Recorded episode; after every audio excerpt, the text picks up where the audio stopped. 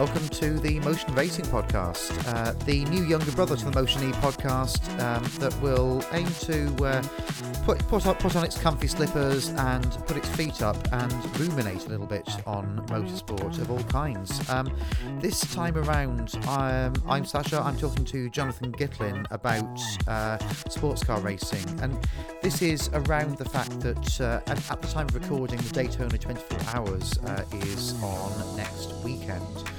And Daytona always comes at a point where, well, there used to be starvation in terms of motorsport. Now there's motorsport all year round, and we're all a bit spoilt in terms of uh, the saturation it offers. But it's still almost that, that line in the sand to say, you know, with apologies to Formula E, th- this is where serious global motorsport starts, isn't it? It's, uh, I mean, it's certainly the the kickoff to the North American racing calendar.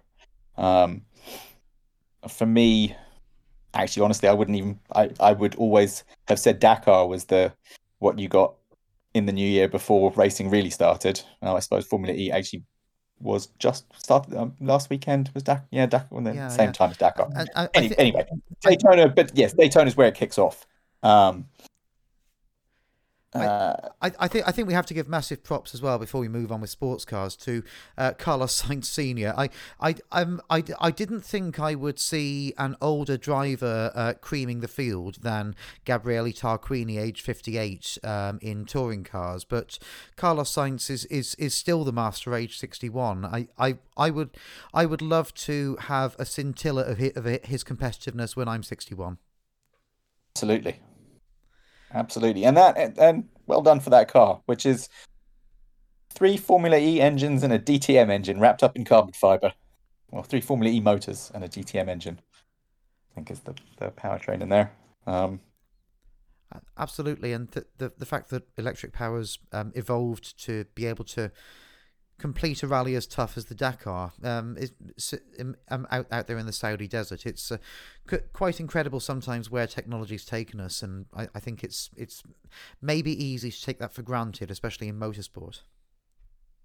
Definitely, I have to confess I, I have paid much less attention to that race since it moved back to Saudi Arabia, um, but even when it was just in um, even when they just did it in like just Chile in Argentina, mm. that was or uh, just Chile, I think it was I kind of always feel like that that race should be across multiple countries, and you know, just kind of zigzagging through one country doesn't really do it for me.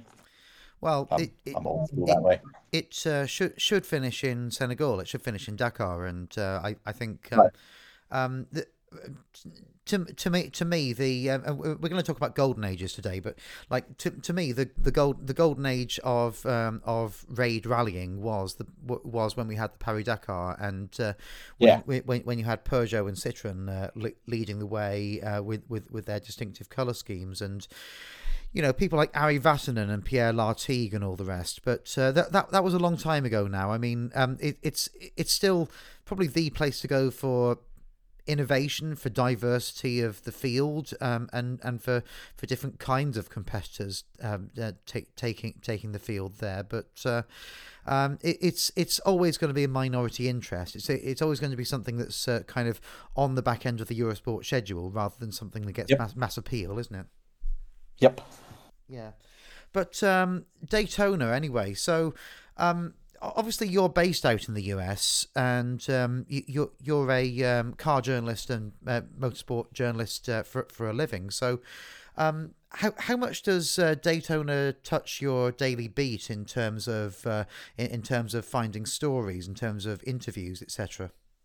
Um, well, so for content wise, not really. Our audience is not particularly interested in motorsport. I cover it because I'm in charge of the car coverage there, and I think I like racing, and I think there are good technology stories in racing, and there are reasons why people go racing to improve road car technology, um, and that and that happens a lot in endurance racing and sports car racing. Um, so really, I cover it because I like it. Um, as far as how does it figure into? Well, I mean, it, it figures into my coverage in that I have been to Daytona, I think every year since 2016. Uh, wait, no, I think I missed two years ago. But other than that, you know, end of January every year means going to Florida, which I don't entirely love. It's not my favorite place on earth. Um, Daytona, if I'm honest, I don't love the Daytona circuit that much. Um, you know, I'd rather watch a race at, at Road America or Road Atlanta, um, or even Sebring. Um, but it's the start of the year. It's a 24 hour race. It's 62 cars in a three and a half mile track. Um, you get some amazing drivers there. You get some amazing teams. It's a good race to go to because you get a lot of access, and uh, you know, so I can usually find interesting stories to write about. But kind of story wise, it's more. Uh, uh, it's usually like, hey, the racing season got underway, and here's why you should watch IMSA racing this year because it's going to be really good, um, which it often is. Yeah, the the and a lot of that is to do with the the the new cars that they have, which I think we're going to talk about. Yeah, the the circuit itself for anyone un, uninitiated is essentially the NASCAR Classic Oval, but with the concrete infield section. Um, and uh, I I think I think I think I'm right in saying that with a few safety changes, that infield section has uh, remained the same for well decades now in terms of design. Yeah, mostly. I would think so. I think mm. um, I could tell you for sure because I have a book on the Daytona 24 so, oh, I can see it. It's behind me in my office, but I would have to dis- dislodge four or five other books on top of it, and I don't want to mess with that pile right now. Um, Which is fine. Yeah, it's uh, it was, but the when um, when the France when Jim France built the track at first, I think that was you know it was kind of always it was always a plan I think to do um, to have a, a sports car race that he could do there. Um, and you know, whilst it might not be a track that ex- you know might not be exciting like Le Mans or um, you know a 24 hour race there is a really hard thing to do I think. Um, and and it has there's a lot of history I think behind it now at this point you know of, of it being one of the great endurance races. Um, certainly the fact that it's you know you the the because you're squeezing so many cars onto such a small um, circuit um, to often a very you know the races there's often lots of cautions and um, incidents and particularly when you have you know such a spread of driving talent. Um, this year they've taken i think it will be a bit better because we finally got rid of the um, lmgt3 cars which um, now that the you know the car counts have gone up in um, prototype and lmp2 and gt that's don't need them anymore that's um, L- lmp3 the dentist class as yes. it was known Yes, yes. So yeah. they, um, I mean, the dentists now, I guess, will all be in um, GTD Pro car, GTD cars, sorry, or um, or LMP twos, or yeah. hopefully racing in the um, the feeder series and brushing up their skills. At which point, we will no longer consider them dentist drivers, and they can just be gentleman drivers, because um, we know they're not going to cause havoc. So I, I, guess I guess that means that um, um, state politicians in America are going to be able to get emergency veneers on weekends a lot more often now. Quite possibly. Um, so, um, why why was it that uh, why why was it that uh, in, in in your opinion LMP3 was so hated? Um, I think it was the. I mean, I, I think it was the same as when they had um, the LMPC cars. I don't know if you remember those. They were the like spec Oreca class oh, with yeah. V8. Mm. The, the issue was, I think that they, you know, they just needed car counts up, and um, you know, I think it's kind of obvious you, if you want to have, you know, with the you have factory teams on one end, and then you've got well, we need to bump up the numbers, and you know, privateers are the lifeblood of in, of sports car racing. So um, I understand why you want them there, um, but I think having fewer classes um, and will improve the show. Um, I mean, those LMP3 cars were basically just rolling chicanes, and you would have to wait for, you know, the bad drivers to take themselves out the race, and then everyone else could get on with it. Really. So, um, I, I, guess the I guess the GTP end of the field is is the part that's raising the most excitement. Uh, it's ba- based on the new global LMDH regulations, uh, which um, mm-hmm. I, I think we, we may need to talk through a little bit because sure. because, because they're st- they're still only one year old. Um, so. Um, yes. Uh, so the Le Mans hypercars, you're allowed to have um, uh, you're allowed to put the MGU on the front axle. There's mm-hmm. still lots of rules like you can't um, you can't deploy it below a certain speed. Um, there's still BOP in both series. Um, but LMH has more technological freedom um, and consequently probably costs about i would imagine the budgets are like four to five times higher maybe maybe mm. three to four times higher depending what um, lmdh is what gt is is what the the american version was called um, i suppose the category the class of car is still called lmdh in imsa they call it gt gtp um, yes those used uh, one of four approved carbon fiber spines so i think it's Dallara, Oreca Multimatic and Ligier, I guess, I think. I should hmm. know that. Um, make the carbon fiber spine, same as the same four as in um, LMP2. Um, and then manufacturers bring their own engines and their own body styling. Um, the lift to drag ratio is capped at four to one, so you can't get too crazy with high downforce um, or super low drag. And the idea is you're supposed to bring, you know, your brand styling, um, which I think has been relatively successful. Um, and then they have a spec hybrid system, which is um, the battery from Williams, um, a gearbox from Xtrac, and an electric motor from Bosch. Right. So and everyone has to use the same hybrid system, but the software is free. And I think software is probably the main place now where development is happening. So of, of so of those carbon fiber spines, um, how many of the teams are using Dallara and how many aren't? Uh, so well, Dallara is Cadillac. Um, Multimatic is Porsche. Um, Oreca is Acura. And yeah, it's uh, and um, Lamborghini went with um, I think BMW is also I think BMW is Dallara. I'm gonna have to look this up. I should know this. Uh, don't yeah, I think the is the BMW chassis. Sorry.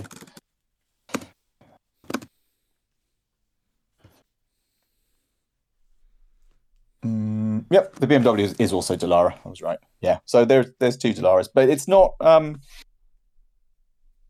well, there's BOP, so it's hard to say which one's the fastest. But I think I think the Oreca chassis, I think the Acura um, probably is the the most intrinsically quick chassis, if that makes sense. Um, and actually, they just got an extra 42 kilos of weight added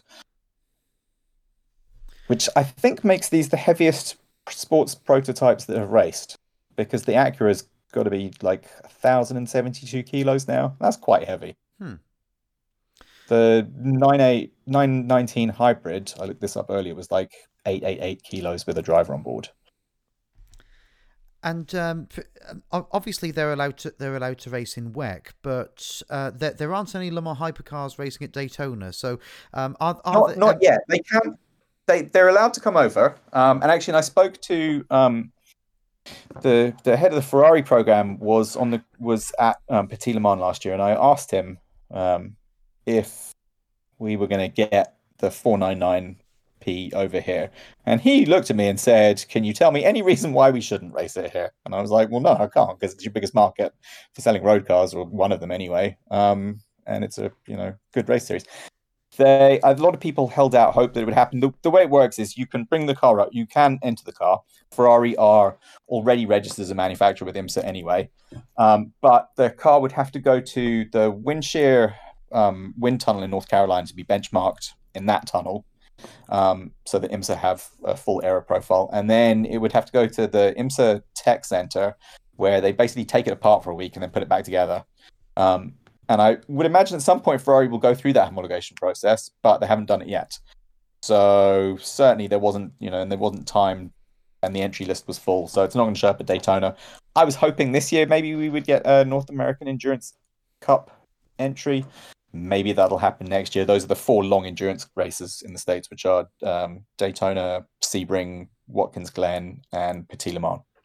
Um, if I was going to guess, I would say maybe that might be 2025. We might see that happening, but um, I was hoping for 24.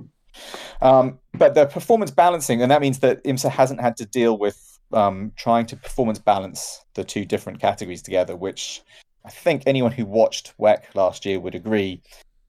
LMDH cars didn't really have a chance, did they? They didn't, and um, uh, my my suspicion at the time was that uh, that situation um, didn't didn't not suit uh, the FIA and the ACO who organised absolutely suited. Yeah, yeah, I think it absolutely suited the ACO. I remember talking to, I asked both BMW and Porsche this question directly. Was you know you you you you say you're going to go to Le Mans, but you're doing LMDH and not hypercar. Do you honestly believe that the ACO will give your cars a fair chance at the win versus the hypercars? And the answer from both of them was, you know, yeah, we wouldn't enter if we didn't think we could win. Well, it's interesting the series doesn't allow you to criticize BOP. So yeah, um, so um, uh, so the the the ACO uh, actually brought in a rule that uh, for um, that uh, from the start of last season, all wet competitors if if they went to the media and publicly criticised BOP, uh, they they would be given a sporting penalty. That that's that's yep. pretty draconian, even by FIA and uh, ACO standards. It certainly is.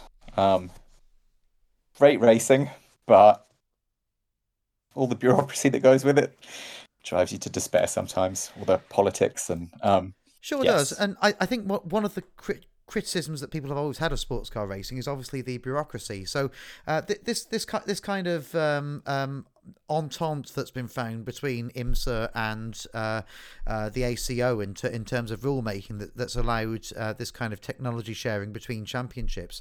It, it's obviously good for sports car racing because if you remember back to Group C in the early days of GTP, uh, that was that was probably probably the last time sports car racing was cool globally, but. Um, is it so, is it something that is going to stand long term, and do the two of them still hate each other secretly? No, I think they um, I think they actually quite like each other. Is is the impression I get. Um, I think. Well, I suppose that who's they? The yeah. Now thinking about it, there is I mean, I suppose there's a rivalry that's gone on for a long time. Um, but sports car racing is kind of always needlessly complicated because you know even here in America, you, we we had a split for a long time where we would where where there were there was Grand Am and the ALMS running at the same time, um, with you know same drivers on different weekends. Um, one series kind of had good technology, and the other one had better racing. Um, I think for the time being, we do seem to be in an era where there's pretty good um, uh, rule set harmonization or technical rule set harmonization. I mean, you know, the, the fact that Le Mans has now moved, or the ACO have moved to GT3 cars for GT, um, you know, I think that that marks the the complete ascendancy of, of GT3 as a category. Um, and anyone who wanted to do something like a factory program where you got a bit more you get a bit cleverer, we'll we'll go to sports car, you know, to into prototypes. Um, hope it carries on. I think the a lot of the a lot of the work has been on trying to get costs more manageable, which is always the problem. Um, you know, if you think back to you know the last golden age, if you want to call it that, I'm I'm, I'm wary about golden ages. Hmm. Say that because I because I declared that the um, WEC when it was reborn in 12 in 2012, you know, and that that run that we had of the hybrid um, LMP1 cars, hmm. that was a golden era for me, and it didn't last very long, did it? Well, it was. Uh, we had we had a few brief years of fantastic racing, and the costs got as basically development costs for Audi and Porsche must were comparable to what an F1 team was spending at the time. Um, but there was a really cool rule set that you know the equivalence of technology as opposed to balanced performance. Um, but yeah, and then and then we were just left with then Audi and Porsche both went, and we were just left with Toyota. Well, it, it didn't last, and let's talk about that because um, you, you could look at the deeply cyclical nature of sports car racing and say that uh, um, sports car racing can only do well when F1 either isn't doing well or is in one of its transitional periods. Um, I, I, I would love to hear your thoughts on that, but I, I'd also love to hear your thoughts on what exactly if, if, if if the idea of a golden age really exists in sports car racing, because I, I think anyone with a sense of nostalgia could look back at the time when they were a kid and they started watching motorsport and say that was the golden age of whatever. Um, whether whether it was the diesel uh, LMP era, uh, whether it was the start of WEC, whether it was even Group C or maybe the 60s and 70s um, and the GT40s and the Ferraris. Um, so um, th- there have been plenty of putative golden ages, but does the idea of a golden age actually exist in motorsport, or is it just a case of a few manufacturers coming in, having their fun, winning, and then leaving again? Um, I think I would prefer the phrase the phrase purple patch than golden age because I think you can have more than one of those. Uh, um, but yes, I think you're absolutely right. I think nostalgia plays a lot into it. Um, but um, and it does come and go. I think obviously it's a, a, lot of it's largely dependent on the economy and which executives are where in um, big car companies and how much they like racing. I mean, I think you can see that um, you know the change in Audi's board over the last few years there's basically no one left there who actually who, there's no racing fans there left anymore. Um, and I mean they're sort of going to go into F1, but as you know, as you said earlier, they're not really sure why. they can't really tell you why they're doing it. Um, I think there are different reasons to go sport to go endurance sports car racing, endurance racing. I think the technology development um, in the past has been there's been more of an avenue to do it. Um, you know, but the trouble is, if you have rampant technology development, then costs escalate. Um, and for a while, you can have different people pursuing different solutions, but usually one of them tends to be better. And um, anyone who wasn't working on that is now a year or two behind every, you know, the people who were. Um, and you then, you know, so you, you might have a brief period where it's super competitive amongst lots of different teams, but then often one ends up outdoing them. And, you know, if you have like five five other companies who can't now justify the fact they're winning races all the time to keep the programs going, then you're right, you you get another bust. And then a few years later, they decide to start it all up again. Um, the new, you know, the more tightly regulated rule sets that we have, particularly LMDH, is a way to try and avoid that happening. Um, you know, there is a hybrid system which contributes. I think at Daytona, I think it's still only 40 kilowatts, um, in part because they don't want the cars doing 200 or more than 200 miles an hour into turn one. Um, so it's you know, and it, it's 40 kilowatts out of, or maybe it's 30 kilo, uh, 40 kilowatts out of yeah 500. So it's not really a particularly big contribution. It's not like F1 where you know the energy recovery is doing a huge amount. It's mostly doing torque fill. Um, software is where all the development is. I assume some of that is road relevant. I'm not gonna say that you know.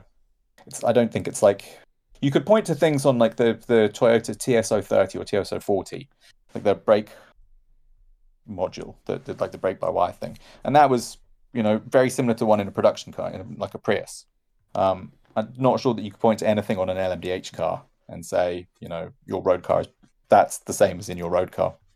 Um, but the racing has been very good. Um, and you know we have a lot of manufacturers interested. Um, and now you know the the it's been set up so that you don't necessarily get one dominating. Um, the flip side of that is you could say that well you know they just pick and you know just everyone gets a win. So what's the point in watching? Um, cars look cool though, don't they?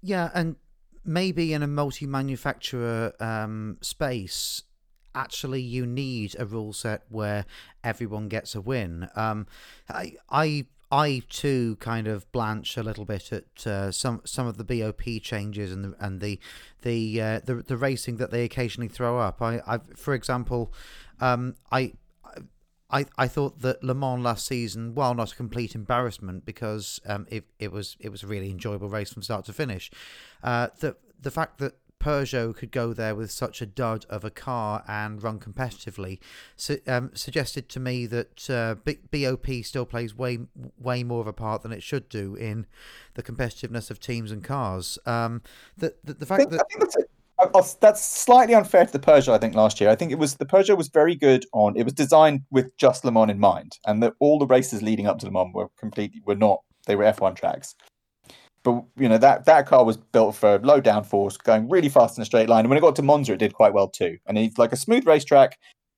Uh, evidently, they realised that's not great. You know, they they maybe went down a blind alley, and this year it'll have a wing. Um, but yes, there was. I mean, you know, they did also add a little bit of weight to the Toyotas just before the just before the race, which was um, a little unfair, I think. I can understand why Toyota were upset about that. I don't think it's why Toyota lost the race. Think I think the the Ferrari outdrove them, um, and I think the Ferrari had speed, even from Sebring when they put it on pole, and once they kind of worked out how to how to run it. Um, but yes, on the other side, I mean, I, what what what are your thoughts on GT3 as a category? I mean, it's not again, you don't have the engineering kind of purity that that GTE and GTLM had, but it's hard to argue with how many GT3 cars there are racing out all over the world.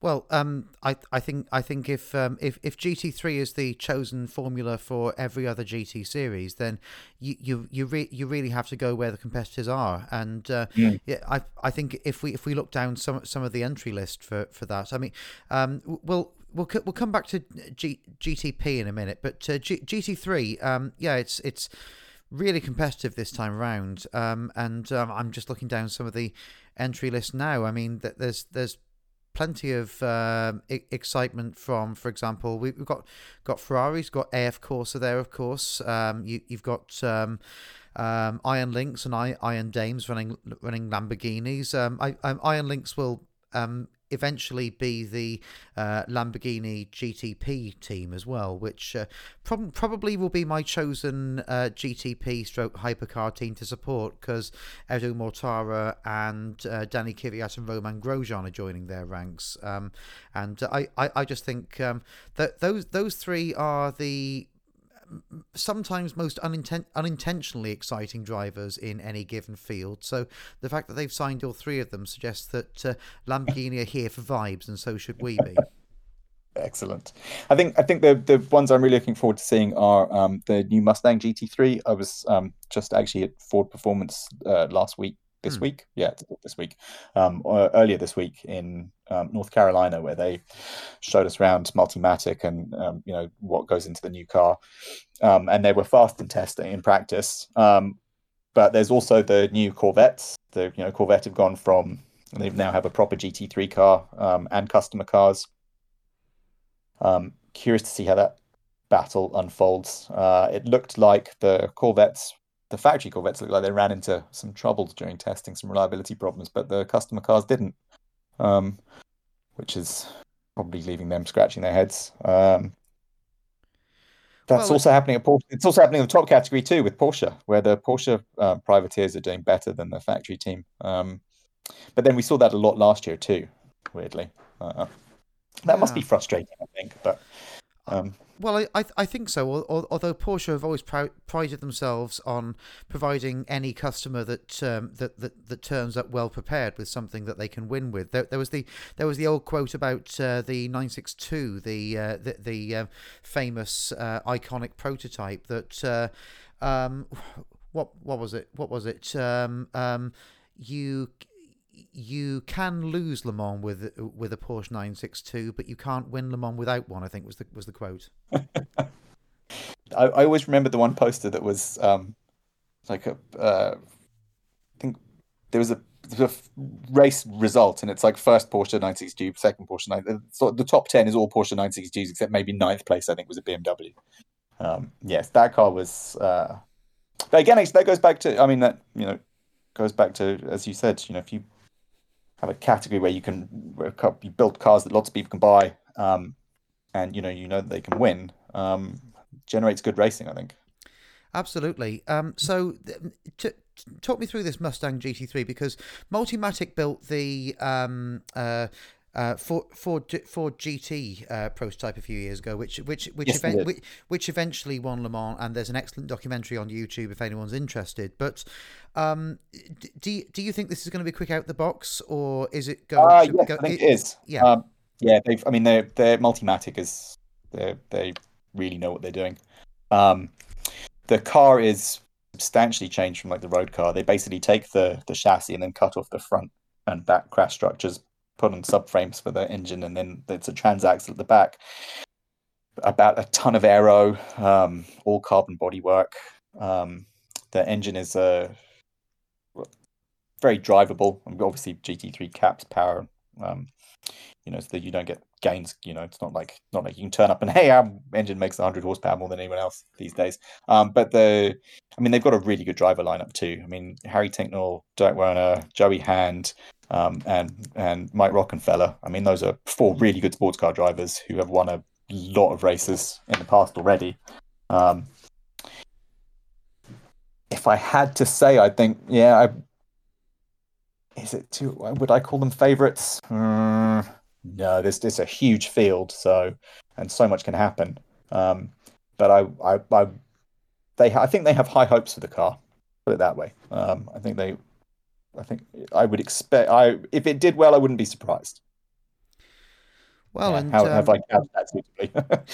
and, and also you, you you do get the occasional curio in in uh, in in uh, um, in in GT Daytona as it's now known. Um, I, am I'm, I'm looking as well at the fact that uh, the Lexus RCF continues to run there. Um, even though and it's it's a beautiful car by the way, but it's it's never raced in European GT racing, and I don't know why because uh, you know um, it, well that, I can tell you. A, yeah. I can tell you very, very easily why. So because the the program here is right. So here it's run because Lexus North America has money to spend, um, and they think that racing is a good way to to to do that. Um, I think the the reason it doesn't race in Europe is because there's um, no one in Lexus in the EU, I think, who wants to support racing pro- project.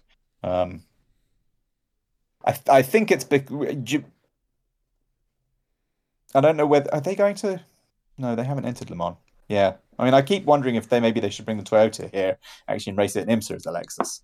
Um, I suppose it's a good question. Yeah, why hasn't the Lexus raced in Europe? Hmm. That is a good question, Sascha. But it, um, th- there's there's a hell of a good entry list of drivers as well. I mean, um, I I I. I I can't I can't see an entry certainly in GT Daytona Pro that that, that doesn't have some kind of recognisable name from some other formula. We, have got you know Sheldon van der Linde, Alexander Sims, of course, who uh, moved over from Formula E full time a couple of years ago.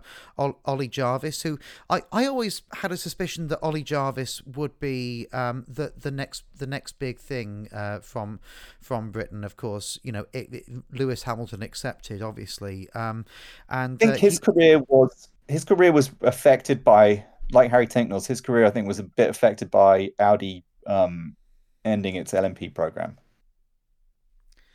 Yeah. Or do you mean you expected bigger things from him well, than he was going to go to F1? I, I mean, like, obviously he was a breakout star from A1 GP while that lasted. Mm-hmm. Uh, had had a few useful seasons in uh, DTM, but he, he almost seemed to get swallowed up at least in my opinion, by by the fact that the the the DTM field was was was so big and so covered by team orders that he very rarely had a chance to shine in the in um, in, in the latter years of DTM. But yeah, no, he, he yeah he showed he. I think sports cars was where he flourished. He was, you know, I mean, he, he was an Audi factory driver. Um, he was the young one of the the the three in the Young Guns car, um, and I would have expected a lot of you know overall Le Mans wins for him, except at the end of 2016, Audi decided they were killing the program, and I think that affected quite a bunch of careers. I think the same thing, you know, Harry Tincknell was also um, poised, I think, to to to do great things at you know the front of the field, and you know the the when you're a factory driver and then the factory decides well, we're not really doing it anymore, you know, or we're going to Formula E, which is totally different. Um, yeah, it. Uh, I think he's he's raced very well since then. Everything he's done, though. I mean, Jarvis, I think, is a great driver. Um, but yeah, it's uh, subject to the the.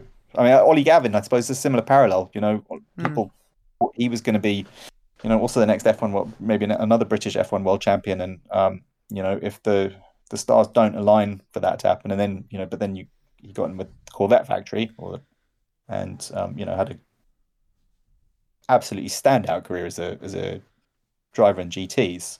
Um, it's it's really difficult to overstate how good he has been, or how, how, how good he was for, for about twenty five years in in, uh, in in sports car racing for Corvette. Oh yeah. Um, and, I, I I remember his partnership with Jan Magnussen for many years as well. Mm-hmm.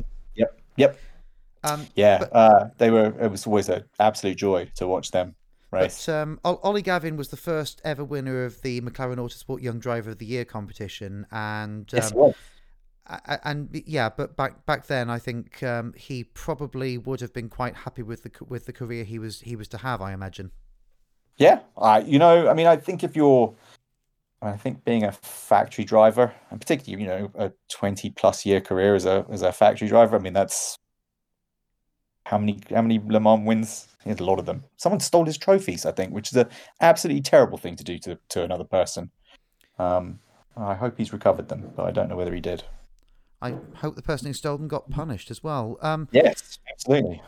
But uh, um, some some some other names that uh, stick out from stick out from the bill. Um, Iron Lynx with their with their pro entry um, are giving Romain Grosjean an early run out uh, among their Italians. They've got uh, Claudio Schiavone, Matteo Cressoni, and Matteo Cairoli uh, alongside Grosjean. But another another interesting thing is that Romain Grosjean is, I think, the second driver uh, registered from uh, the Republic of Eswatini to race at Daytona, thanks thanks to the fact that he put SWI as his uh, as his country's initials, not CH.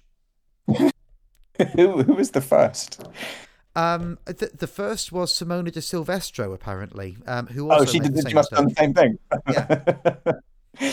oh, yeah. Bless. So um, it, um, so uh, let's let's ho- let's hope he does well. So Eswatini can, can have its uh, can have its name in lights again in, in international. Yeah, we'll have someone scrambling to try and find a flag in uh, in Gasoline Alley, I think they call it. Yeah.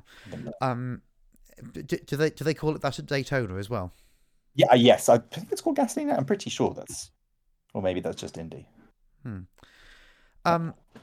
So um, LMP LMP two I've never been massively fussed about just because it's almost all Orecas and um, I, I am aware yeah. I'm aware that leads to that that leads to a really competitive field, but you know the machinery's barely changed for years. That's fair enough. Um, I can certainly understand. I the racing is always really good, um, but it's hard to know who's going to win. Um, and it really, I mean, it's you know, it's a it's a pro am class which, um, I think only super hardcore racing fans get excited about. Is that fair? Maybe, particularly when, as you say, the cars are almost all identical. I think there's one Ligier in the field. I'm looking at the. Yeah. There's there's one. Yeah, the Sean Sean Creech running a Ligier LMP2. Let's see, is there another one in the field? No. Yeah. So with the exception of them, everyone's in Oreca, and you're right, they haven't changed in years. But there's um, a new, there will be a new LMP2 car coming eventually. But you know, IndyCar, they all use the same chassis, and it's even older than that. Yeah, that's 20, 2018, racing, I think, so. isn't it? Um, uh, yes, but, or 2012. Uh, but uh, United Autosports have uh, Ben Hanley, Ben Keating, Nico Pino, and uh, Pato O'Ward, uh, McLaren IndyCar driver. Um, uh, also another notable entry, uh, Sc- Scotty McLaughlin. Um, uh, yes, he's in the tower car, and I yeah. Feel, I, really hope they do better this time because they. I, I would like to see what he can do in that car, but the car owner always manages to run into trouble in the first couple of hours, and they end up like having to spend three hours fixing accident damage and then or crash damage, and then they're on the back foot for the rest of the race. Well, it, it's uh, l- lucky in that case that, that they have the masterful driving of um, everyone's favourite Austro-Hungarian nobleman Ferdinand Habsburg there. Um, uh, in, in, in all seriousness, um, every time Ferdinand Habsburg does media or socials or anything, he, he is the one to watch because he's he's so, he's so funny and you know obvious, obviously with, with his family lineage he's he's just he's just there for fun, but he is he is actually a good peddler as well, and uh, he, he reminds me a bit of of uh, the F1 driver Pedro Diniz in the in the sense that everyone assumes he he's a pay driver that he shouldn't really be there, but he, he's he's always he's always posted competitive times everywhere he's gone. Yeah, I, I first realised he was actually more than just a, a curio on the grid. Um, I think at the Macau Grand Prix that he was in because he did really quite well. He, he impressed me in that. Um, he drove really well. Um, um yeah. so yes, but um, I think his um is not in the field, is he? No, not this time. No. Um, but Interpol is racing. Yes, uh, in, I guess in, they were Yes, the, the, the deceptively named Inter Europol Racing, which which is which is nothing to do with crime fighting. Uh, they tell nope. us, um, um, but they they have got uh, um, um, one home driver. They've got the Pole uh, Jakub Śmiechowski, uh, al- alongside former Formula E uh, Neo driver Tom Dillmann, Cle- Clement Novalak, and Nick Boulle. So, what can you tell us about Euro Inter Europol? They they they won last time, and it was quite a surprise. Will they repeat it? They did, um, and they're partnering with PR1 um, and Motorsports, who actually are, are, have been really good in IMSA. So I, I would expect they're going to be competitive. Um, yeah, they were. Their Inter Europol was seemed to be like was like a dark horse at Le Mans. Um, I would I would say they probably might actually be among the favourites for um, for next weekend's race.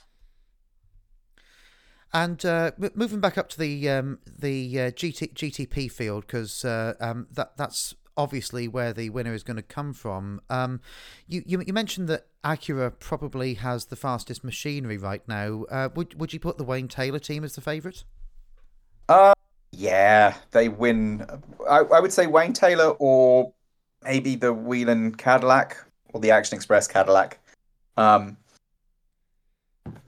Jenson Button's driving one of the the Wayne Taylor cars along with um, uh, Jordan Taylor, who has made his return from um, the Corvette team, um, and then you've got um, and Louis Delétraz very fast. You've got Ricky in the other car. Um, yeah, it would be hard to write off the Acuras. I think. Um, it'll. I reckon it'll probably be between them and the Cadillacs. Um, I think BMW and Porsche will. Well, saying that, um, I mean, JDC was was also quick. And um, Richard Westbrook, the British driver, is, is is a driver I've always followed through his career. I, I lo- love the fact that he's had such a long career in sports car racing. He, I love uh, Westy. Yeah, he came he up was... through. He came up through uh, uh, Carrera Cup. That was how he got his he got his break, right? Well, um, he actually came up through German Formula Three with the Benetton Junior team, and uh, oh. bi- and, and bi- bizarrely, Flavio Briatore fired him mid-season when he was leading the oh. championship, and and replaced him with uh, some guy who's never done anything called Jarno Trulli. Uh, famous but, Italian train driver. Exactly, um, but uh, no. So uh, R- Richard Westbrook, yeah, he, he seems like a good guy on camera. Um, you've spoken to him, have you? Um, no, but I've watched him race for a long time, um, and always loved watch. Uh, yeah, actually, I don't never have interviewed him. Um, but no, uh, I've watched him race for a long time, and yes, he's always very entertaining behind the wheel and very quick. I'm curious to see what BMW can do. They were um, that car was it was never fastest, but they were always in the top three. And I think after that, you know, last year they were the it was the car that had the shortest amount of time to get ready because it was the last to announce. Um, and they were always like a little bit on the back foot last year. So I'd like to see the BMWs do well. Um, very curious to see how the Penske Porsches do versus the the, the customer cars. Um, I think the Cadillacs, the Cadillacs probably the biggest threat. Maybe I, I would say the race is going to be between the Cadillacs and the Acuras, but because that's how it usually plays out. But you know, we'll see. Um, it's going to be qualifying shortly. But uh, BMW always keep a really tight hold on um, on on on their on their teams. They, they've they've uh, got one works team. That they've got they've got all, all of their factory drivers in there. You know they, they, the standard names, uh, Vanthoor, Farfus, um, and um, they they've actually signed Rene Rast this time, which which make, makes me doubly excited because yes, um, I I remember him doing so well in Formula E in his first season with Audi, and then doing slightly less well in a car he hated last season at McLaren. So uh, I'm I'm hoping that he feels back at home uh, behind the wheel of a BMW uh, now. He, yeah, I, I he, his Formula E. I, I mean, um, he really I've always seen his speed in sports cars, and um, you know, particularly in GT cars um, and prototypes, I suppose. It's, yeah, but um, he will be very quick. Um, they've also got. Um, oh wait, is he in there? Sorry, I'm just looking at the timing now, and I thought that Colton Herta was in. Oh no, Herta's in the Wayne Taylor. Hmm. Oh, weird. Because in the past, Herta had always raced with BMW, and I know he's tight with that team. Oh, okay, never mind. I will. That hmm. digression. Yes, yeah, so I, we'll see how BMW do. They're um, um, Connor De Phillippi seems to be the, the quickest person in the team, I think. But but yeah, I mean Rene Rast, Nick Yelloly, Mark Martin, and that you know, it's a good car. Absolutely, it's a good lineup, rather. So Daytona 24 Hours uh, um, next weekend at the time that we're recording this, and um, I I personally could could not be more excited. So, um, so something that other podcasts do that I that um, that, that I've I've essentially bowdlerized for this one is I, I would I would like to know how you think we should watch this. So, what would be your food choice? Um, what would be your living room setup? Um, how how do how do you watch the race? And what would be your food accompaniment for Daytona? Okay, so so I watch Daytona. I'm, I'm, I'm always there, so I normally watch it from various different spots um, around the track or in the media center, um, or occasionally in a hospitality suite if someone is kind enough to let me into one. Um, for food, there's a really good Venezuelan barbecue um, food truck that started coming to the race. So I would recommend I would recommend like some grilled meats if that's a thing you eat. If you eat. Uh, oh yeah. Grilled other things if you're if you don't eat meat. Hmm. Um, I would grill some stuff. Uh, it's a long race, so uh, hydrate. Um, I think it's a it's a race where you definitely want um, a second screen with timing and scoring, um, which IMSA provide because it's sports car racing and it can be quite difficult to keep track of everything. Um, but there's uh, uh, I would have Radio Le Mans or doing the IMSA radio as it is actually, but with the Hindhaugh and crew doing the commentary. Um, uh, and a comfy chair to watch it from. And I'm actually quite excited because in some years it's really cold there, but I looked at the weather forecast this morning and it's going to be actually warm all weekend um, with a chance of rain. So now I have to redecide what I was going to pack because I've been in winter mode, um, and now I have to think actually no, I can't. Not taking warm trousers and a big heavy coat because it's going to be 70 degrees. Yeah, well, uh, and um, how does a Venezuelan barbecue differ to uh, any other form of South American barbecue? Um, I'm not enough of an expert to say, but uh, it's probably quite similar. I think. I think picture grilled beef um, or grilled sausages, uh, and then also chimichurris and various other things. Uh, Sounds good. Well, um... I'm, I'm salivating thinking about it already. In fact. Well, Mr. High Performance Jake Humphrey always, always says, "Don't sit in the comfy chair," but you definitely should for this one because it's going it's going to be a long race if you don't. Um, and it is, um, with, but there's frequent cautions. So every time there's a yellow flag, I think is uh, it's a good opportunity to get up, stretch your legs, grab another snack. Um, if you're at the track, move to a different viewing spot.